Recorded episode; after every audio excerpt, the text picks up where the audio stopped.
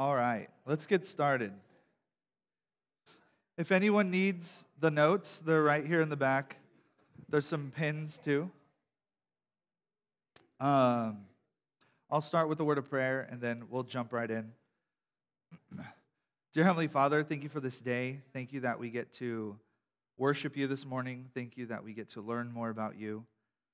Um, we love you, Lord. We're just thankful for the opportunity to do any of this because of the blood of your Son.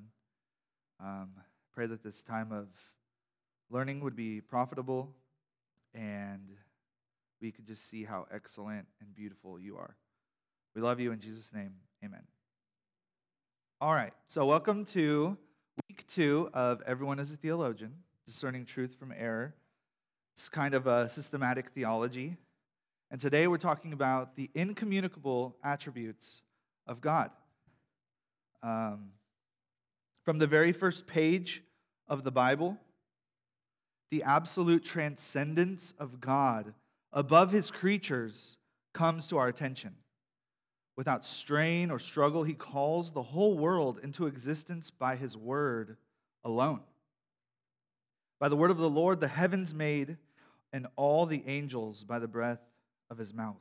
Psalm 33 6. He speaks and it is done. He commands and it stands fast. He does according to his will in the army of heaven and among the inhabitants of the earth. No one can stop God's hand and ask him what he's doing or why he's doing something. The nations are like a drop in the bucket to him. All nations before him are as nothing, and they are counted to him as less than nothing and vanity. Vanity, like Solomon uses in Ecclesiastes, it's like a breath. Who is like our God? No one. No one can compare to him. Nothing can compare to him. There is no name by which he can truly be named. His name is wonderful. When God speaks to Job out of the thunder and displays the magnitude of his works before him, Job humbly bows his head and says, Behold, I am vile. What shall I answer thee? I will lay my hand upon my mouth. Behold, God is great, and we know him not. Such knowledge is too wonderful for us. It is high, we cannot attain it. So, what a nice way to start learning about God. So, some comfort is we can't fully know God. You'll never fully know God, but we can truly know God. We can know Him in truth through His Word. So today, incommunicable attributes. Um, at the top of your papers, it says the excellencies of virtues that demonstrate. This is what the, these attributes are the excellencies or virtues that demonstrate that all that is in God exists in Him in an absolutely divine way and is therefore not susceptible to being shared by creatures. This group of attributes affirms the absolute exaltedness and incomparableness of God. They are peculiar and proper to Him alone and not found in creatures and cannot be shared with creatures. For all creatures are dependent, changeable, composite, and subject to time and space. So, the first attribute that we're going to talk about is God's independence or aseity. A.W. Tozer said, To admit the existence of a need in God is to admit incompleteness in the divine being. Need is a creature word and cannot be spoken of the Creator. God has a voluntary relation to everything He has made, but He has no necessary relation to anything outside of himself. His interest in his creatures arises from his sovereign good pleasure, not from any need those creatures can supply, nor from any completeness they can bring to him who is complete in himself. So God is independent of all things. He is perfectly self sufficient, not depending on anything outside of himself or for anything and is therefore the eternal, foundational being, the source of life and sustenance for all other things. Some scriptural evidence is number one, as Yahweh, God is self existent, having life in and of himself. So this morning we have a, we have a lot to get through. Uh, Mike wanted me to do the, uh, these attributes, and it's, it's a good amount. So we're going to be moving. so, one, as Yahweh, God is self existent, having life in and of himself. He has everything in himself, he doesn't need anything. Number two, God existed before all things, and through him alone, all things exist. So, even before Genesis 1, God was there. Before time, God was there. Before anything, he was already there. The reason, the only reason God has enemies is because he allows them to exist. Number three, God is Lord of all. He's the king. We've been learning that in Matthew. He's the king over all. He created everything, so he owns everything. Number six, he does as he wills. Psalm um, 115.3, our God is in the heavens. He does as he pleases. He doesn't need to ask for permission. Um, number seven, his counsel is the basis of everything. He chooses what happens, him and him alone. Number eight, he does everything for his own sake. Everything is for the glory of God. Every little thing, every molecule moves for his glory, for his purpose, for his own sake. Number nine, he needs nothing, being all sufficient. And as you see, there's tons of verses. We obviously don't have time to go through all of them. Um, but they're in your notes, so if you want to look those up to uh, see the scriptural evidence of these attributes. Uh, number 11, he is independent in his mind, his will, his counsel, his love, and his power. He does what he wants, he counsels himself. His love, he loves what he loves, what he decides to love. His power, he decides to use it how he wants. God is independent. The next attribute is his immutability, which means he is unchanging. God is perfectly unchanging in his essence, his character, his purpose, and his promises. God is not going to change. The seasons come and go, but God does not change like seasons. God is not a fair weather friend. He um, doesn't only walk with you when things are going good. God is faithful, and He stays faithful. Uh, God doesn't change when you change.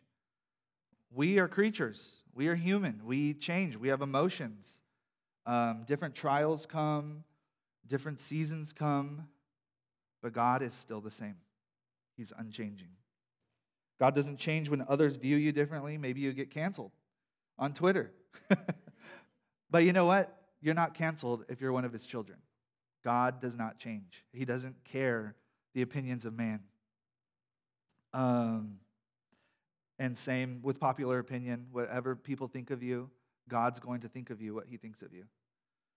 Um, and then some scriptural evidence. Number one, he's eternally the same. Psalm 102, I'll read that. Let's see. Psalm 102, 25 to 27.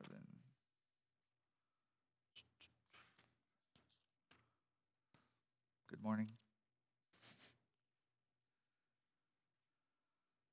Psalm 102, 25 to 27. Of old you laid the foundation of the earth, and the heavens are the work of your hands. They will perish, but you will remain. You will change them like a robe, and they will pass away, but you are the same, and your years have no end. The children of your servants shall dwell secure, their offspring shall be established before you. So even as the earth changes, God is eternally the same. Um, number two, He's the first and the last. Like I said, He was before the beginning, and he's, He will be here when everything fades away. And He will be the same. Uh, number three, he is what he is. Number four, he is incorruptible, alone, having immortality, always remaining the same. So, us as humans, we can be corrupted. You know, good company corrupts good morals. No matter who God is around, I mean, he's around us, and he's not corrupted. He is always the same, he's immutable. Um, five, his thought, purpose, will, and decrees are unchangeable. He executes his threats and promises. If he promises something, it's going to happen. It's as good as done.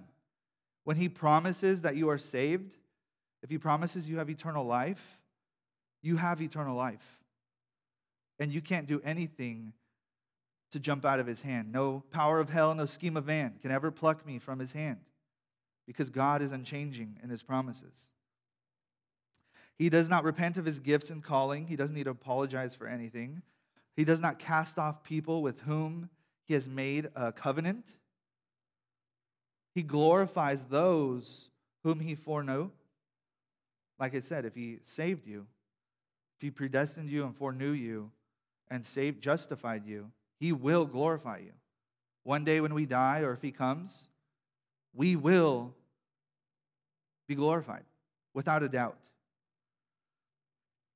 He perfects what he starts. If God has saved someone, he will finish that work. And number six, he does not change.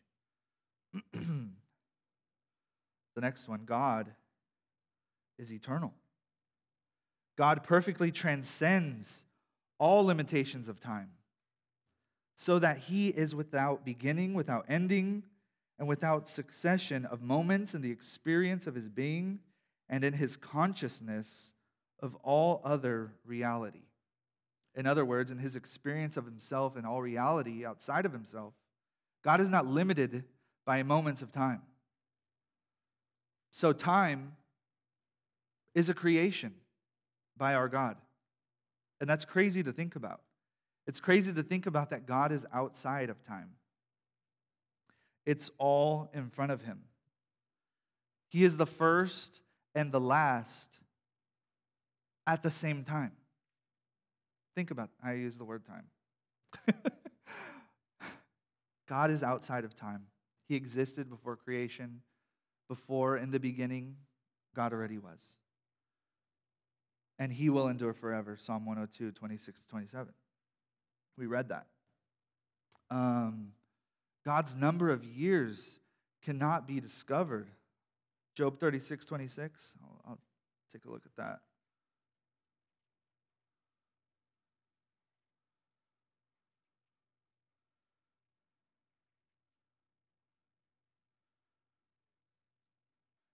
Behold, God is great, and we know him not. The number of his years are unsearchable. So, just like that says. Um, number six, 1,000 years in his sight are as a day, due to his immediate experience of all time. Psalm 90, verse 4. Let's take a look. So you guys don't think we're making this up.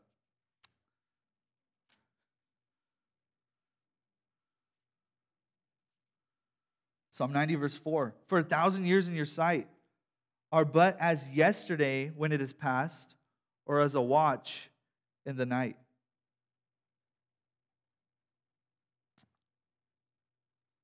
Um, all time, all years are all in front of him like a timeline.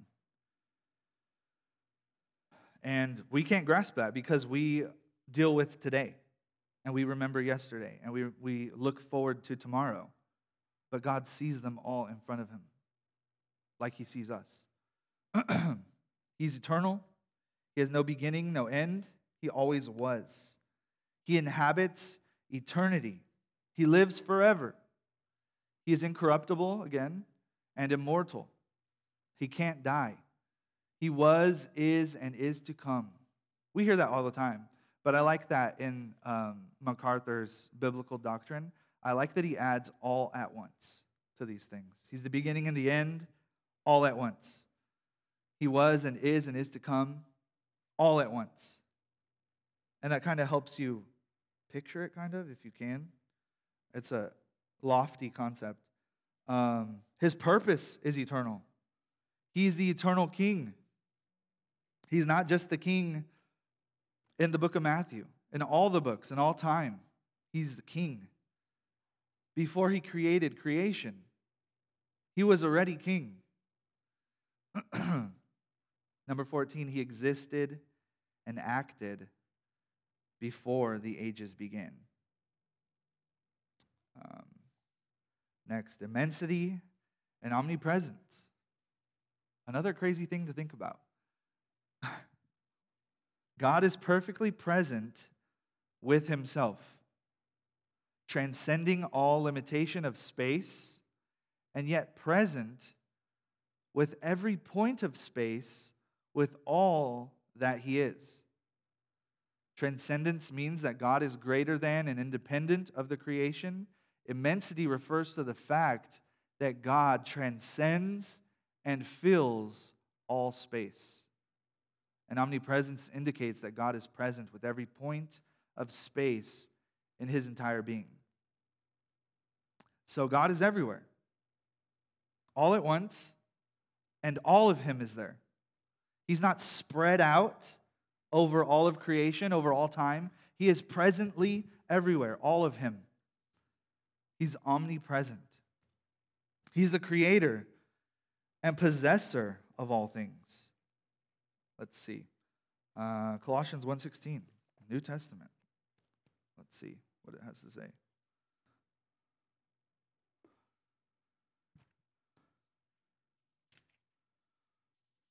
Colossians 1:16 talking about the preeminence of Christ. For by him all things were created in heaven and on earth, visible and invisible, whether thrones or dominions or rulers or authorities, all things were created through him and for him. He's the creator. And so he owns it. Uh, heaven and earth cannot contain him, no space can contain him. Um, it's like a common, silly question when thinking about this. Um, so, like, if we have, a, is God in this cup if he's omnipresent? Well, yes, but like, that's silly. he's fully everywhere, he's fully here, everywhere. Um, and heaven and earth cannot contain him, his creation cannot contain him. He fills heaven and earth, so nothing is hidden from his presence and he is both close and far off. What? um, nothing is hidden from him. Our hidden sins, our hidden little secrets. Um, if someone's hiding from you, there's no hide and go seek with God. He's fully everywhere. Nothing's hidden from him. He sees everything because he's there fully. He manims, but he manifests himself variously in various places. For example, he dwells and has his throne in heaven. There's lots of scripture for that. Um, he descends from heaven. Does that mean that he's not in other places anymore? That's not what it means. But he can manifest himself variously. He descends from heaven um, he dwells in the midst of his people. He's far relationally from the wicked. Um, he's close relation- relationally to the righteous. Sinner, saved. That doesn't mean God's not there with the sinner. He's there. But relationally, it's different. And then if you are a child of God, He's with you differently, relationally. Christ is the fullness of the body of uh, Godhead bodily. Colossians 2 9. I'll turn there since it's right here. Colossians 2 9. For in him the whole fullness of deity dwells bodily. In Jesus, the whole Godhead dwelled in him. He was fully God. and then G. God indwells the church. Let's see, Romans 8 9.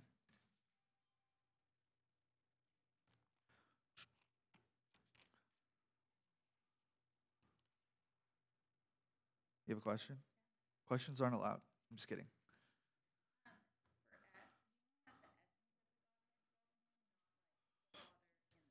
Right, the essence.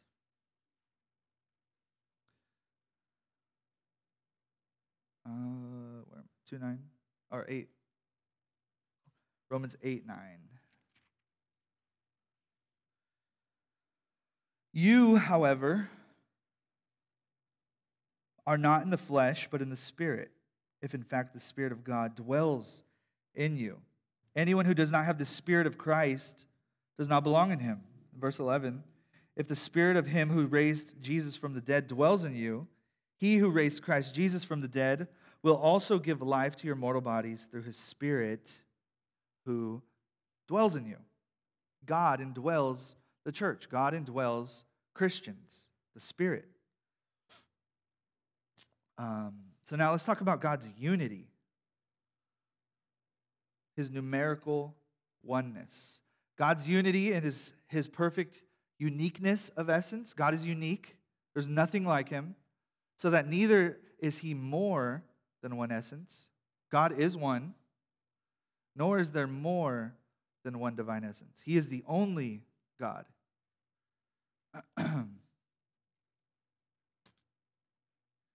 one God is, the, is only one essence.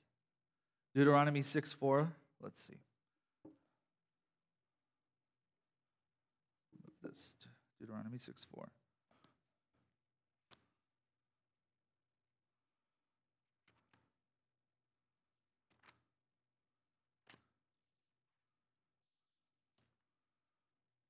Hear, O Israel, the Lord our God, the Lord is one. Pretty simple. Mark 12, 29. Let's, let's hurry and get there.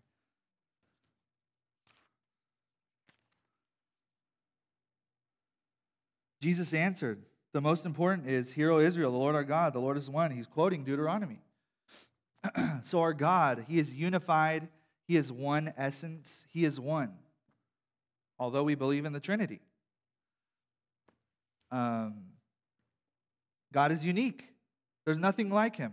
There's only one God. So there was this viral clip of this pastor. He, I don't know why pastors always try to do this, or preachers, whatever. You can call them what you want. I don't know why they always do this. It fails every time. Every example that you try to do of God fails. Every illustration. He, God is like gas and water and ice. At one time, he's this and this and this, and that's the problem. At one time, no. Uh, he is not one thing at a time, he's not a different mode. That's called modalism. That's an easy way to remember modalism. Different modes gas, water, ice. God is not like that. God is all the same. One. He is one, but three. Three persons. There's a diagram, I should have put it in here, where it says God uh, Jesus is God, the Spirit is God, the Father is God, but then it says the Father is not the Son, the Son is not the Spirit. Yeah, good luck. Good luck trying to grasp that. And like part of those illustrations is like, all right, cool, you're trying to understand God, but there's some things that we just can't understand. No illustration is going to explain God. No illustration in creation, nothing in creation is going to explain the Creator.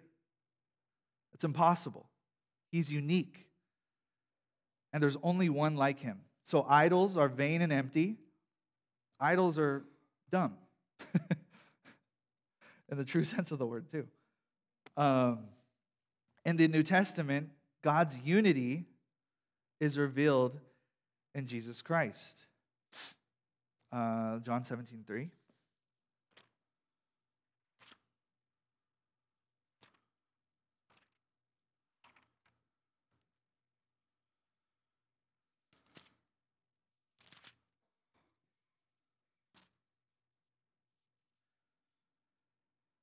And this is eternal life, that they know you, the one true God, and Jesus, whom that you have sent. So the Father sent Jesus. The Spirit, when, he was get, when Jesus got baptized, descended on him like a dove. The Father ripped the sky open and said, This is my Son in whom I am well pleased. So in the New Testament, God reveals to us in His Word that Jesus' mission, all of God, all of the one God, is in unity, and that's revealed in Jesus Christ. Related to unity, God is also simple. God's, this perfection is intended. Oh, wait, sorry, that's the wrong part. God's simplicity is his indivisible, indivisibility. His lack, his perfect lack of composition.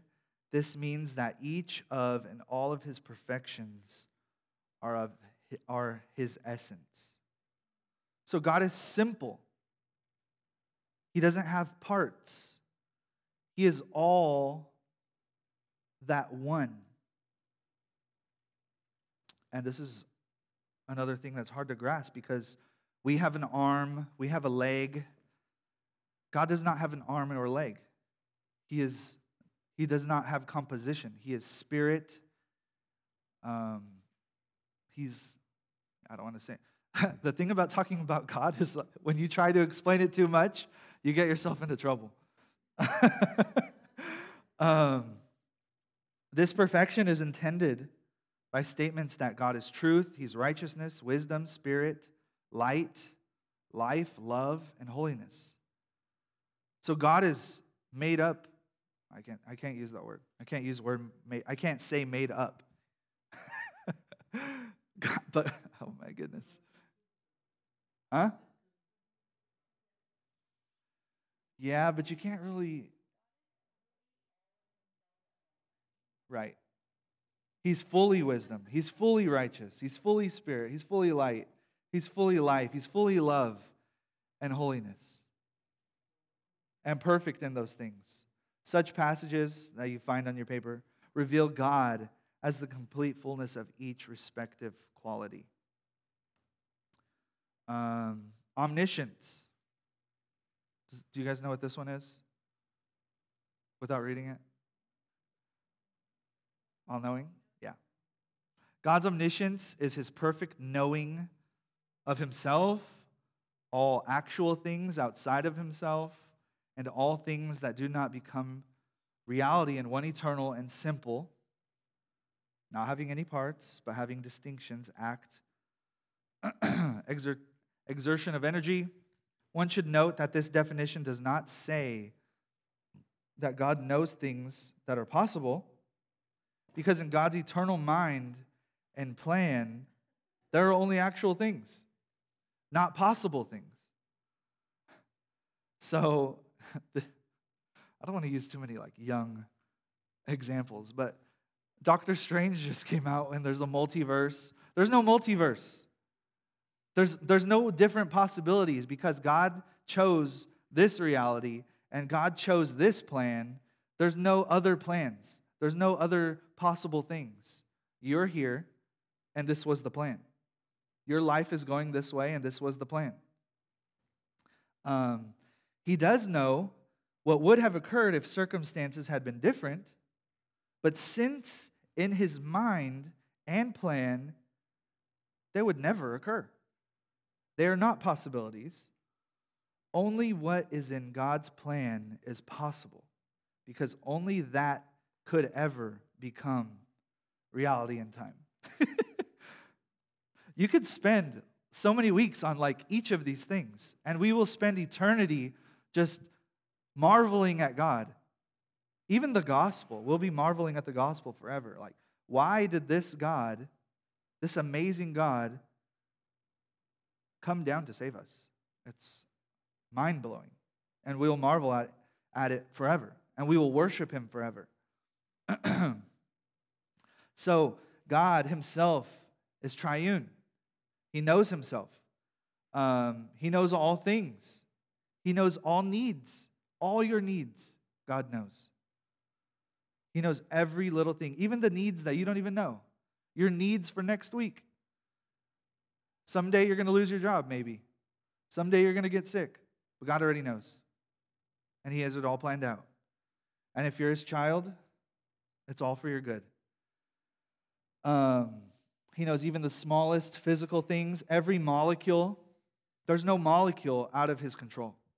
He knows where every single one is. Every little grain of sand. We just went to the beach this last week, Thursday. There's sand everywhere when you get back from the beach. If you, if you venture out into the sand, you go into the ocean, oh man, there's sand in my ear, there's sand in my hair. God knows where every little piece of sand is. He's not surprised. He's never surprised with, oh, there's sand in your ear? Um, God knows where every little thing is. Every little thing is in His control. God knows the heart of man. Like I said, there's no hide and go seek with God. He knows every little thing. He knows the things that you don't even understand about you. Um, he knows the thoughts and meditations of man, um, even the thoughts that you think are secret. Oh, my husband doesn't know this thought. My wife doesn't know this. My friend doesn't know this about me. God does. God knows. And He's not surprised by any thought. Um, he knows man in the totality of his being and acts uh, Psalm 139.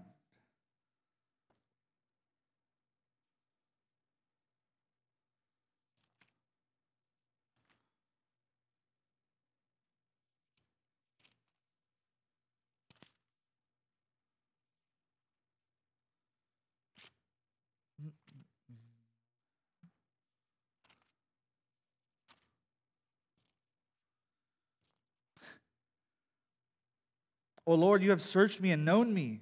You know when I sit down and when I rise up. You discern my thoughts from afar. You search out my path and my lying down, and all and are acquainted with all my ways. Even before a word is on my tongue, behold, you know it altogether. You hem me in behind and before, and lay your hand upon me. Such knowledge is too wonderful for me. It is high, I cannot attain it. That sounds familiar. Um, God knows Sheol and Abaddon. If you don't know what that is, it, it's a place of destruction. Um, he knows man's sin and wickedness. He knows it. He knows things that are contingent from a human perspective. He knows people before they are conceived. Before you have a little baby, God already knows who that baby is because he's outside of time. All these all these attributes, they all work together perfectly. Um, he knows the future things because he's outside of time. He's already there fully. So he knows them. He's not surprised.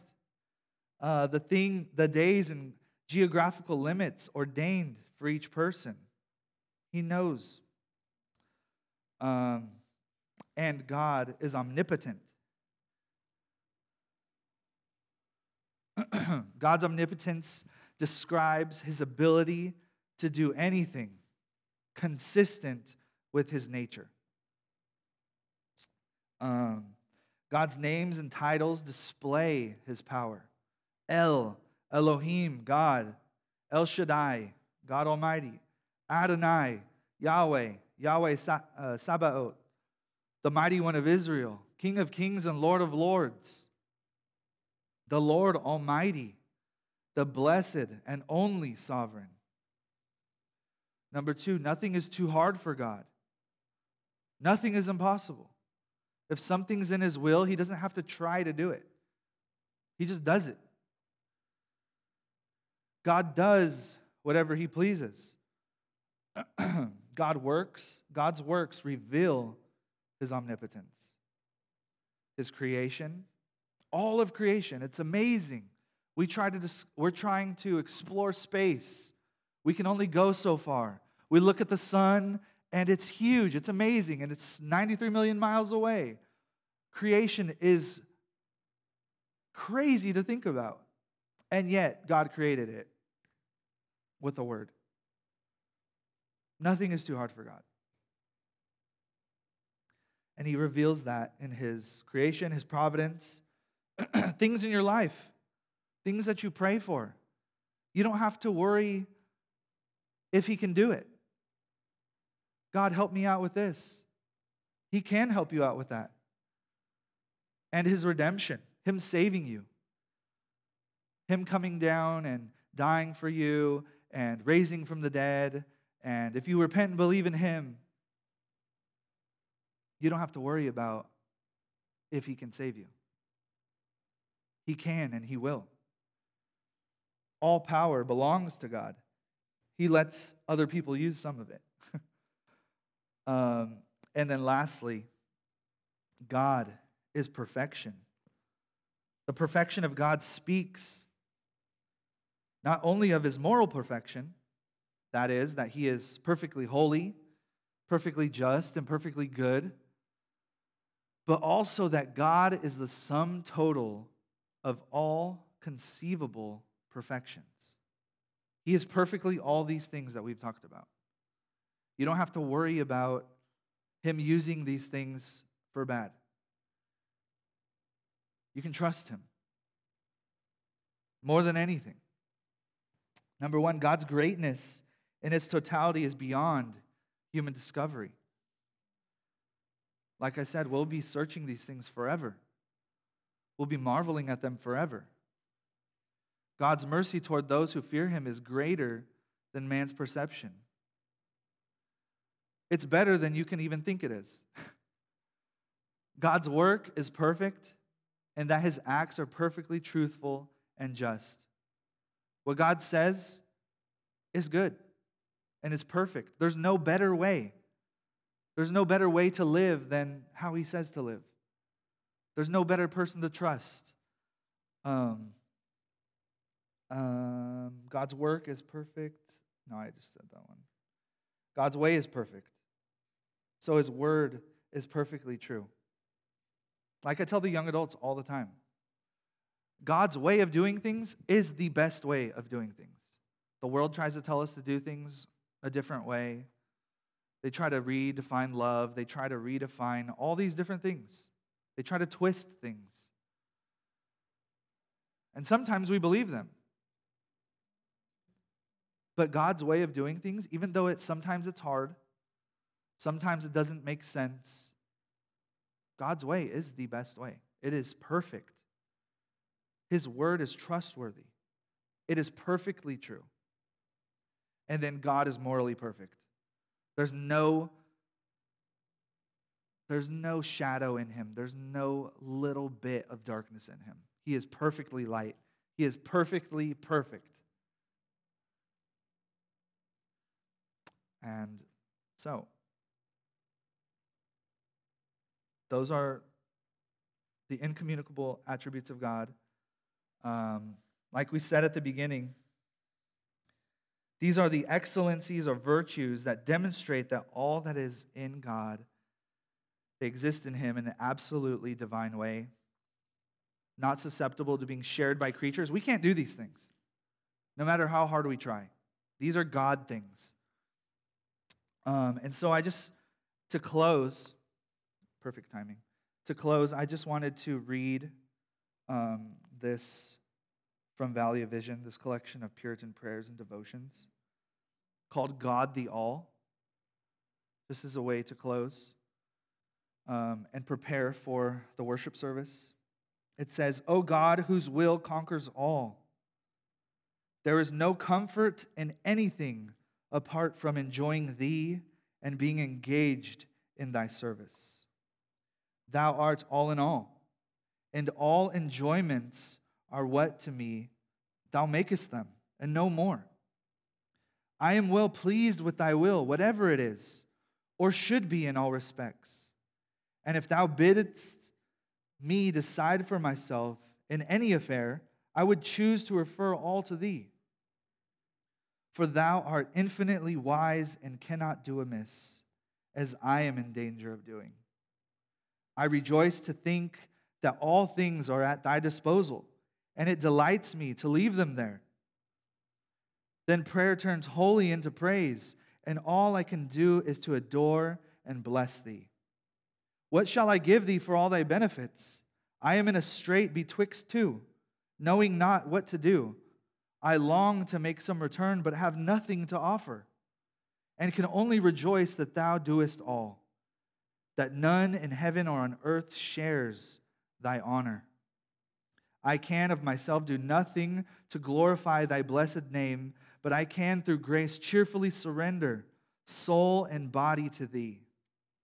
I know that thou art the author and finisher of faith, that the whole work of redemption is thine alone, that every good work or thought found in me is the effect of thy power and grace, that thy sole motive in working in me to will and to do is for thy good pleasure.